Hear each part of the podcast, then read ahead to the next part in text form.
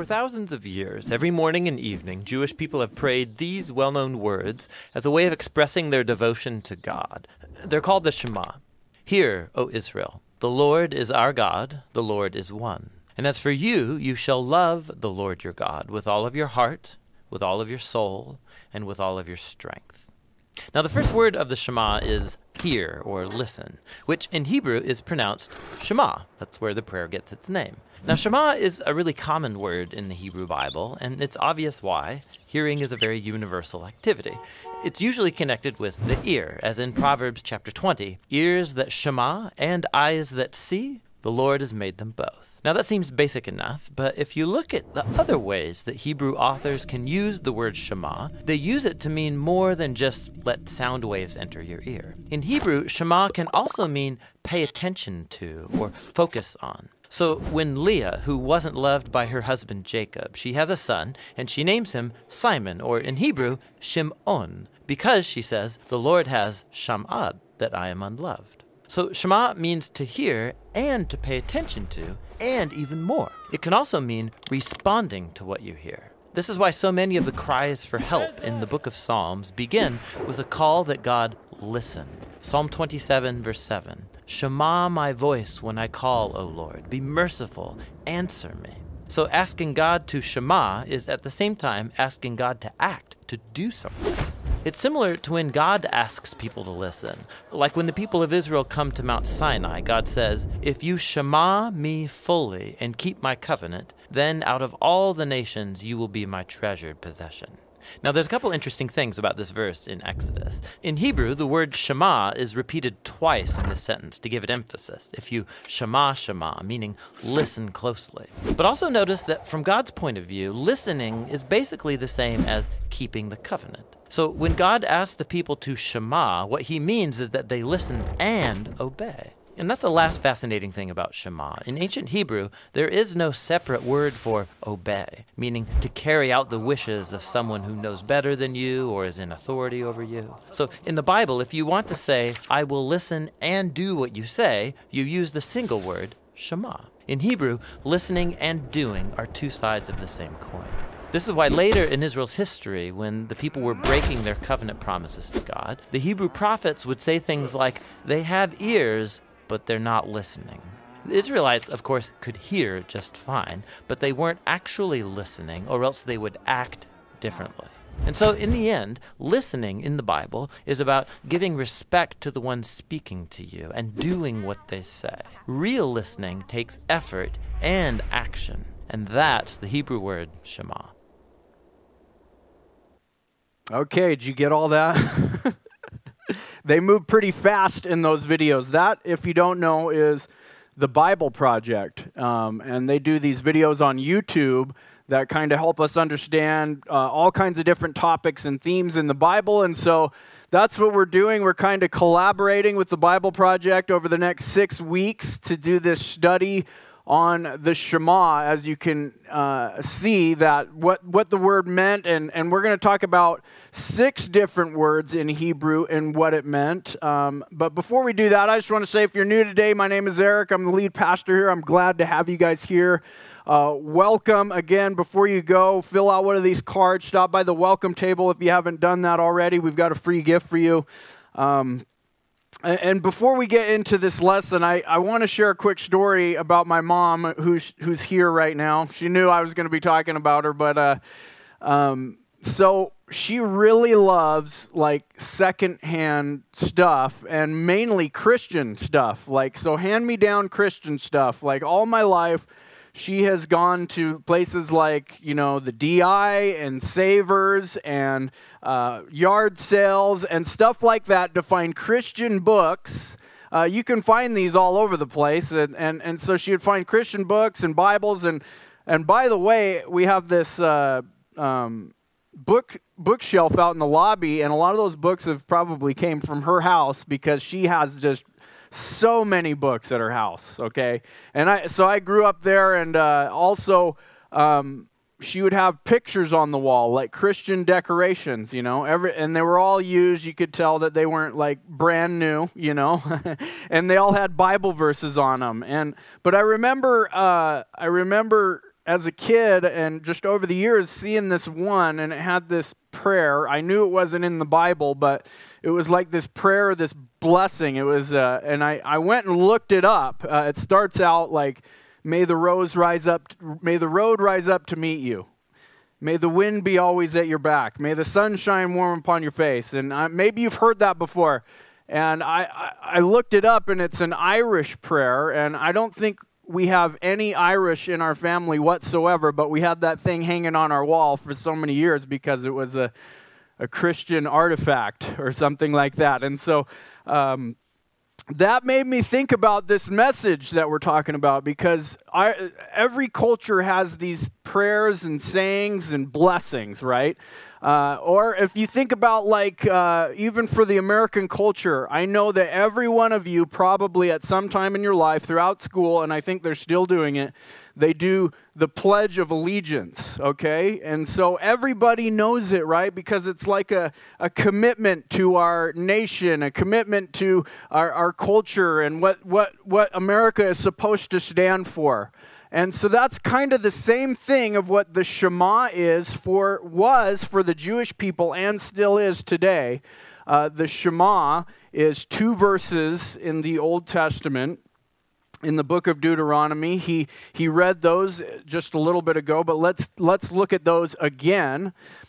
Deuteronomy chapter 6, verses 4 and 5. Maybe you've heard this before, but it says, Listen, O Israel the Lord is our God, the Lord alone. And you must love the Lord your God with all your heart, all your soul, and all your strength.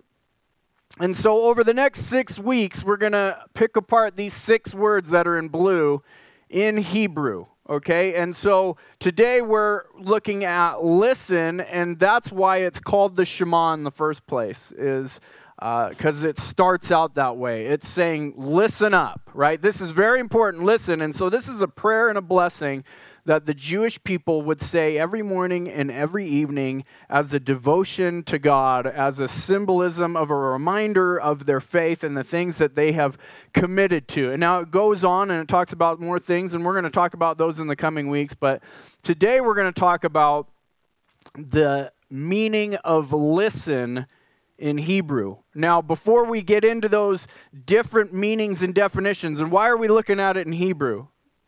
Well, because the Bible was, uh, the Old Testament was written in Hebrew language, okay? And so sometimes um, in different languages, if some of you guys know any different languages, that sometimes they don't automatically translate uh, and have the same flavor and the same meaning sometimes. And so sometimes when you want to go do a deeper Bible study, sometimes when you want to go find out, I, I need to know what does this passage really mean, and sometimes you're going to want to go into the original language. And so we're going back into the Hebrew language. There's a lot of cool things about the Hebrew language, and uh, there's a lot of deep meaning that the English language can't even capture. And so that's what we're going to be doing. We're going to be looking at uh, listen in Hebrew. Uh, but before I do that, I want to give you some background on those two verses, the Shema. Um, sh- uh, so, if you don't know the story of the Ten Commandments, if you haven't seen the movie, uh, or uh, if you haven't heard of the parting of the Red Sea, that's kind of in this story. It's kind of what's happening at the time. And so, uh, what happened was is God picked this guy. He was about 80 years old, and he said, "You're going to go free my people from Egypt. They're in bondage. They're in slavery. The Israelites were in captivity." Under the Egyptians. And God says, You're going to go set my people free. The Israelites were God's people in the Old Testament and still are today.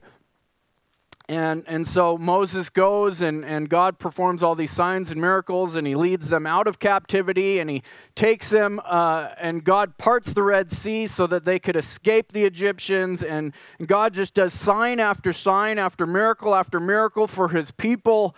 And, uh, and then they end up at Mount Sinai, where God, you know, envelops this mountain full of smoke and fire. And he calls Moses up and he says, I want to give you, I want to give you uh, the Ten Commandments. I want to give you my moral law so that you can share with my people how I want you guys to live. You guys have been living in bondage, you've been living the way of the Egyptians, and I want you to live my way and follow my moral code. And I want to show you my heart and how I want to set you people apart for special use. That's what holy means, is to be set apart. And so God wanted a people holy for himself. But the problem is, is that as I was praying earlier, we're all broken. People are broken. They're selfish. They, they have a lot of pride. We have a lot of pride. We, we elevate sometimes our feelings and our opinions and our ideas above God's truth, okay? And so God gave us His truth and His word and His heart and His law. But, but people say, I know better or they say, uh, I don't think I trust him, or I don't want to do that because that's not comfortable, or it's, or it's painful. And so, what happened in the desert, they were wandering around a trip that was supposed to take them 11 days from where they were to get to this promised land that God had set out for them, to pull them out of Egypt to this promised land in Israel.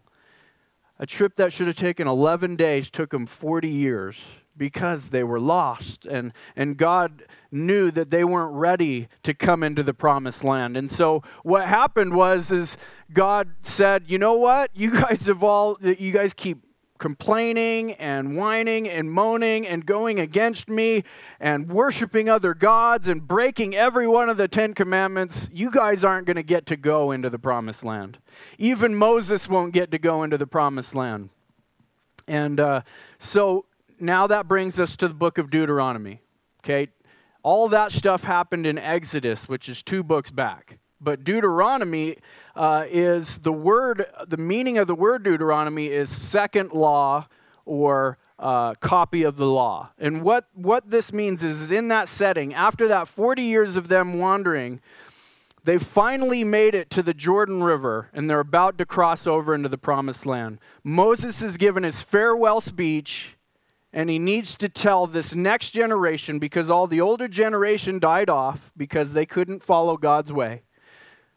But God had promised that he was going to make this nation holy unto himself and it was going to be his people. And so what happened was is Moses is saying, you know, you guys, you watched your parents die off in the wilderness. You've heard the things that we talked about over and over again. You've heard the Ten Commandments. You've heard all that God has done. Some of you have even seen what God has done. Let me tell you the most important thing. And that's where this, this all starts out. It says, Listen up. It's very important. Now, I want to just ask you what does it mean to you to listen? Think about it. What does it mean to you to listen? when your kids, when your parents come to you and say, hey, listen to me, hear me, what do you think that means? Is that supposed to be, I'm supposed to pay attention? I'm supposed to take this serious? Yeah, I know for me, uh, you know, when my wife and I are talking sometimes and she wants to speak to me, she wants me to look her dead in the eye. And I have, I don't know, I have weird problem with that, like paying attention and looking someone at the eye for way too long. Even my wife, for some reason, because I'm a multitasker, if that's even a thing. But I'm a multitasker, so I think that I can like I can hear things and do things and play on my phone all at the same time. And it's crazy. Actually, my my teenager, I walked in on him the other day, and he was supposed to be doing his homework. He's got earbuds in, he's got an Xbox controller in his hand, and he's got his homework right here. The computer's on to uh, some like he's looking at math on the internet or something. I'm like are you doing are you doing homework? And he's like yeah this how i always do homework. I'm like i, I do three things at once you know it's like i mean part of that is kind of cool but part of that is like are we becoming a, a, a, people now that doesn't really listen pay attention give our full focus to things? I think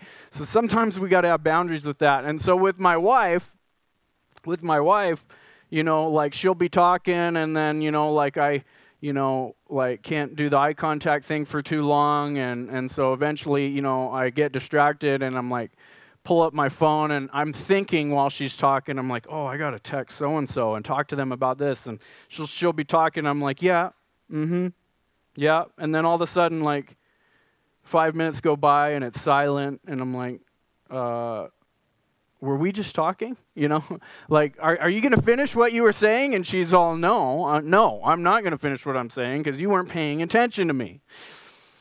So that's the importance of, I think, the idea that we're going to dig into of the meaning of listen in Hebrew when God says listen up. We're going to look at three different, three different interpretations, Hebrew interpretations, definitions of the word listen. And the first one is this Shema means to really pay attention. We're going to kind of go along with some of the stuff they said in the video, too. Shema means to really pay attention. And then there's a story that we're going to look at in Genesis chapter 29 about a woman named Leah. She named her son Simon or Simeon or Shimon in order to remind herself that God was truly listening. Let me tell you about uh, Leah real quick.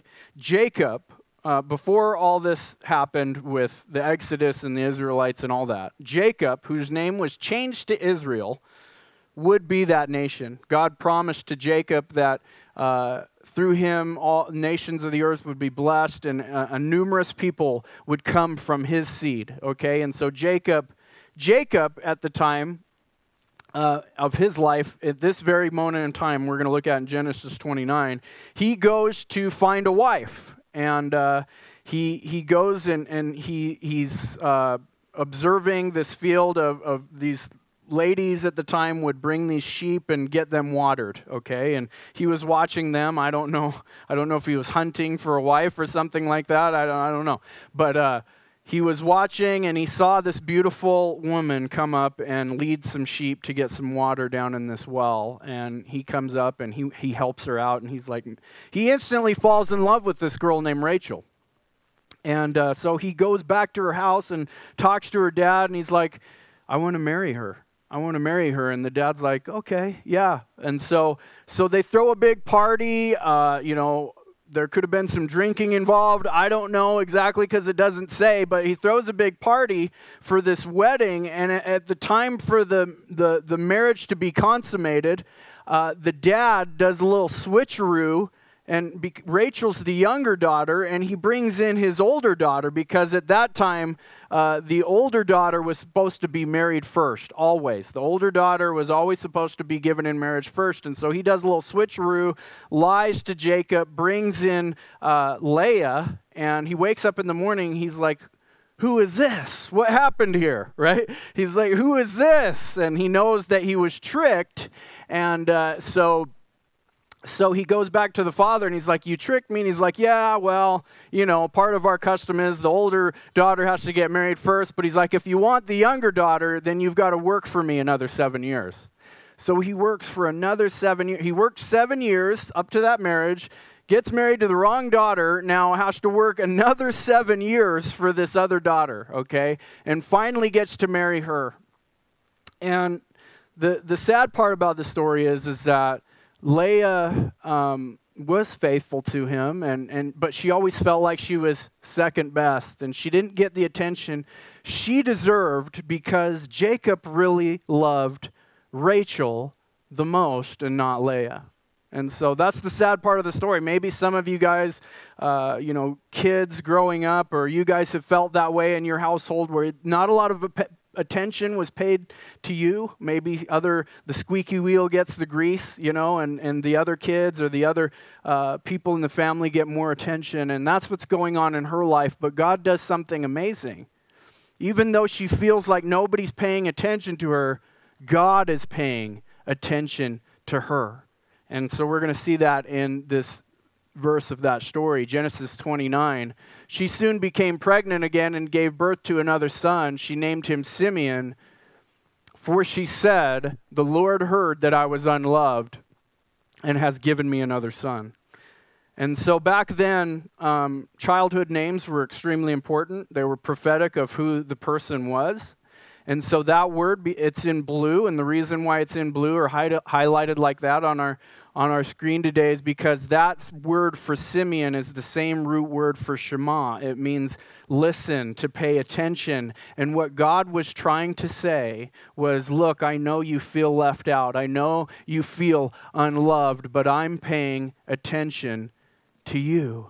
Isn't that such a, a wonderful story that, that God, even in our pain, in our grief, in our trials, God is trying to say through this word and through this son's name that he's paying attention.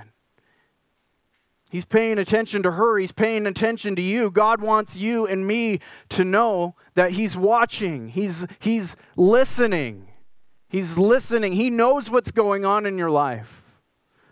I know many of you can recount a story in your life where God uh, really showed you that He was listening, that He really showed you that He was paying attention. And I want you to bank on this that God is really listening to you right now. He's listening in on your story, He knows what's going on, and He's paying attention. You can bet on that. But I bet also you're like, okay, that's cool that God's paying attention, but I want Him to do something, right? I want Him to act. I want Him to uh, do something that will change my situation. And that's my next point is that Shema means to also act on a request. And so as we talk about the word listen, um, as it said in the video, uh, we think of, you know, listen as I can hear things, you know, sound waves coming in and out of my ear. I can hear things. But as we're talking about this deeper meaning of listen or Shema, in the Hebrew. It means to also act. There's this expectation of acting on a request that we have. And this is the kind of listening we want God to do uh, for us when we pray to Him, right? We expect Him not to just be up there listening when I pray. We expect him to, okay, do something about it, right? I think if many of you have, have children, or if you've had children in the past, or if you were a child in the past, which would be everybody, in here. Um, you would remember those times when you would say, or you, you've been told, have you, have you, are you going to clean your room? I want you to clean your room. Your son says, Yes, okay, I'll clean my room. You come back two hours later, the room's not clean, and you say, Why haven't you cleaned your room? And they say, Oh, you asked me to clean my room? And you're like, What? You weren't listening to me? Like part of that, that I want you to clean your room is expecting him to act if he's really listening, I expect him to do what I said, okay? And so the same thing is between us and God. If he's really listening, then I expect him to act. And so there's in Psalm 27, uh, David is praying to God. And so this word, again, Shema, is used in these verses. It says, Hear me as I pray. Shema me as I pray, O Lord. Be merciful and answer me. There's this desire that we want God to not just hear, but to do something about it, right? Now, I want you to understand that God is not like a cosmic vending machine, and every time you throw up a prayer, He's going to do exactly what you want Him to do. God is a, a wise Father and he knows what's best for us. And so, even though he may li- be listening, he's not always going to act on the request the way we want him to act. So, we do need to know our place in this. We, we're not always going to get what we want, but we will always get what we need from God because that's what a good father does. But, again, I'm sure many of you can re- recount a story in your life where God, you prayed so hard for something and God really answered that. He showed that He was listening by acting on a request. Uh, I know that this happened so many times in my life. So many times in my life. I wanted to uh, get out of trouble, and He answered in a way that I didn't really want, but it led me down the way that I needed. I wanted to uh, be free of addiction, and God took a, a while to answer that, but He came through. Um, I, I prayed several times for w- what did He want me to do uh, for a job and for a career, and, and things wouldn't seem to line up, you know, many years ago, and I just didn't get it, and I was praying so hard about it, and, and God all the while was working out an amazing story that I couldn't have come up with on my own. God Shema's me. God Shema's you. He listens to you and me when we pray. We need to understand that. But back to that idea of how Shema also means focus. When we pray, I know we're all guilty of this. You know, just like my wife wants my full attention when we're talking, eye contact. When we pray, are we giving that to God? Or are we praying, oh, I didn't wake up early enough, uh, so I'm going to pray while I'm driving? You know how dangerous that is? Driving with your eyes closed? I mean, God doesn't want that. I know we're all guilty of this, though. But if God is as important, because if we go to the rest of the Shema, it says, You shall love the Lord your God with all your heart, soul, and mind. When you love someone that much, do you say, Oh, if I can make some time for you, I'll talk to you? if I can make some time, I'll, I'll see where my priorities are at in life. And, and if you fit in somewhere, then I'll come talk to you. Then I'll listen to you. Then I'll uh, go serve you and be around your people. No, no. When you love someone with all your heart, soul, and mind, you give them your attention. You give them your focus. And so, one thing uh, that I had to train myself to do, it doesn't come naturally, but discipline myself to do, was to wake up at the same time every day and make sure that every time the first thing I do is to read God's word and to pray. And I'm not saying that you have to follow my schedule or my plan, it's just an example of one way that I make sure that God knows that He is first is that I talk to Him first. One way that I, I give Him my attention is to not be doing anything else at all. I'm not riding a bike. I'm not driving. I'm not, uh, you know, doing the dishes. I'm not doing anything. I am focused on Him. And you know what I've realized when I do that? When I give Him that, that real focus, that real attention? I actually hear better. I actually have more focus. I actually get more clarity in life when I'm focused on Him. And if He's that important, we should give Him that time, right? Just like my wife's that important, I need to give her that time and attention. Put everything away, put my phone away, turn the music down, and listen. That's what God is calling us to do with this Shema verse, the greatest commandments. I know you've heard them before. Jesus has reiterated what's the most important. We're going to get into that in just a moment. But for us, Shema doesn't just mean hear, it doesn't just mean listen, it doesn't just mean to act on a request and focus. It also means to obey God's commandments. In Hebrew, listening and doing are two sides of the same coin, and that's still how Jesus sees it today. Let me tell you this interesting little nugget about Hebrew. There are a couple things like um, in Hebrew, listen and obey, there are not two different words for listening and obeying. And so, therefore, it actually means to do both. It's a, it's a, a double word where if I'm listening, that means I truly will go do what you say as we've talked about before. Let me show you an example of that in Exodus 19. This is God talking the first time he was talking to the Israelites about his law. He says, Now if you will shema me and keep my covenant, you will be my own special treasure from among all the peoples on the earth, for all the earth belongs to me. If you will just listen Again, it took them 40 years to get where they were needing to go when it should have only taken 11 days, and God was warning them about that. This is before they actually wandered in the desert, and He was saying, You guys are in bondage, and I have the right way for you if you will just follow it. Life isn't going to be perfect because this world is broken, but it won't take as long to get out of bondage.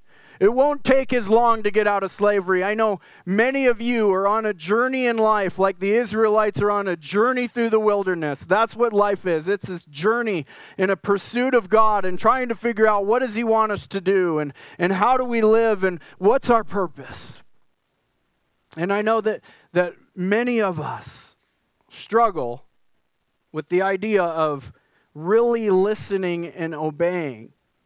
Because we don't trust that it's going to get us the place we need to go. And we don't trust that it's going to take us there without, with the least pain from our own mistakes and from our, our own decisions. But God is saying, if you're in bondage right now, it doesn't have to take 40 years. Now, many of us can probably say, man, I've been, been living this way for 10, 15, 20, 30, maybe close to 40 years, and we've been wanting God to set us free. If we will just listen, if we will shema God, if we will just obey, if we will follow His word, if we will get into His word, if we will put our focus and our attention on Him, it doesn't have to be such a terrible experience in our journey in this life as we pursue God. Now, I said earlier, Jesus thinks it's the same way today. Jesus believes the same thing. Jesus is God, by the way. But when he was here on earth, there was a moment in time where the religious Jewish people of his day were so caught up in following these rules and commandments and they said they said to Jesus trying to trip him up they said what's the greatest commandments and Jesus Jesus doesn't get tripped up because he's too smart for that. He's too wise. He's God in the flesh. And they thought when they said what's the greatest commandments, they thought he was going to say one of the 10. One of the 10, you know. Like one of these is more important than the other, but that would have tripped him up because we know that if you break one law, you've broken them all. They're all equal. Jesus answers with something incredible, and I know you've heard this before, maybe you haven't.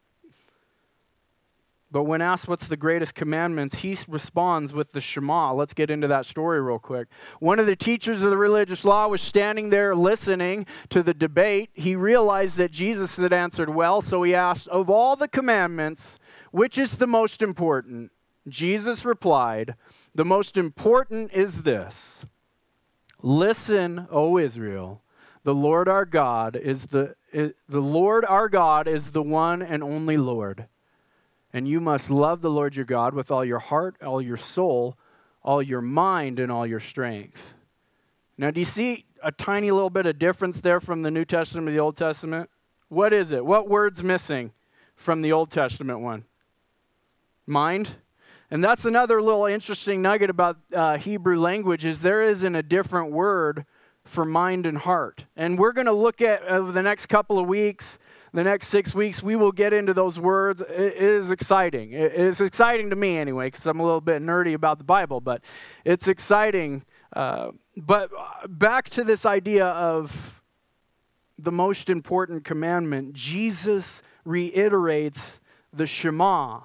He knew that he would be appealing to their, their belief system, their heart, their, uh, the way they grew up, their culture but he also knew he was reiterating God's very words of what was the most important thing to do. He didn't say, you know, follow this commandment and that commandment and make sure you do this one and this one and this one. He says, the most important thing is to listen and love God with all your heart, soul, mind, and strength. Now, as we close, I, I just want to say this. I, I don't want this sermon to be all about obedience and following the law and make sure you're doing what God says, right? Although I would desire that for all of us. I would desire, and God knows that if we would just listen and follow, how, where would our lives be? It would be, it would be, it would be amazing if we could live without sin. But the problem is this: the world is broken. We are broken. We're born that way. We've been born with this disease of sin. Ever since the very first people, Adam and Eve, decided to go their own way, trust their own opinion, their own ideas, their own feelings over God's truth, we still do the same thing today. And so, the reason why Jesus came was to set us free from that sin disease that we have. Just like God sent Moses to set the slaves and the captives free from Egypt, God sent Jesus to come and to set us free from our slavery and our bondage to sin. And the only way he could do that was to be a sacrifice for our sin. So he took everything that we deserved the punishment, the separation from God. He was nailed on a cross. He was beaten, bruised, and whipped. And when he died on that cross, he took our place and he nailed our sin to that cross. But then he rose again after three days, proving that he had accomplished his mission. He had set out to do what he said he was going to do. He kept his promise. He kept, kept his covenant with his people that he would be with us and he would be our God. And so before you ever try to follow a commandment or obey God or to honor him, the first thing you have to know is that you have to trust in Jesus for the forgiveness of your sins so that he can come into your life and change you and make you right. The Bible says he will give you a new heart and a new spirit that, that will then be able to follow his commands. We can't do it on our own, but God can do it through us and in us.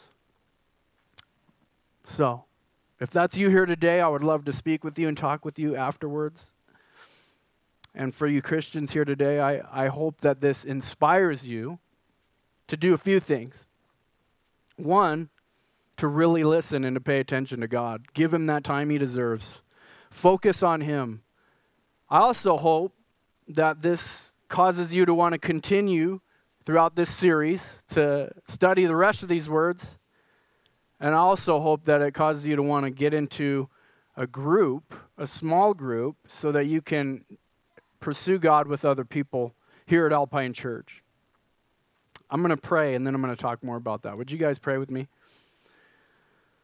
Father, thank you for listening to us. Thank you, Lord, for how good you are to us. We don't deserve it, we can't earn it, but you made the way for us. And it seems easy. It should only take 11 days and not 40 years to figure this out. It seems easy, but it's so hard for us because we are broken. We are sinful. We, we confess, Lord, that I don't always do the things that honor you. People, church, would you just confess that with me in your own heart right now? I don't always do the things that honor you. As a matter of fact, I do things that go against you. And for that, I am sorry, God. Please forgive me. I trust that you loved me so much that you wanted to give me that mercy by sending your son to die on the cross.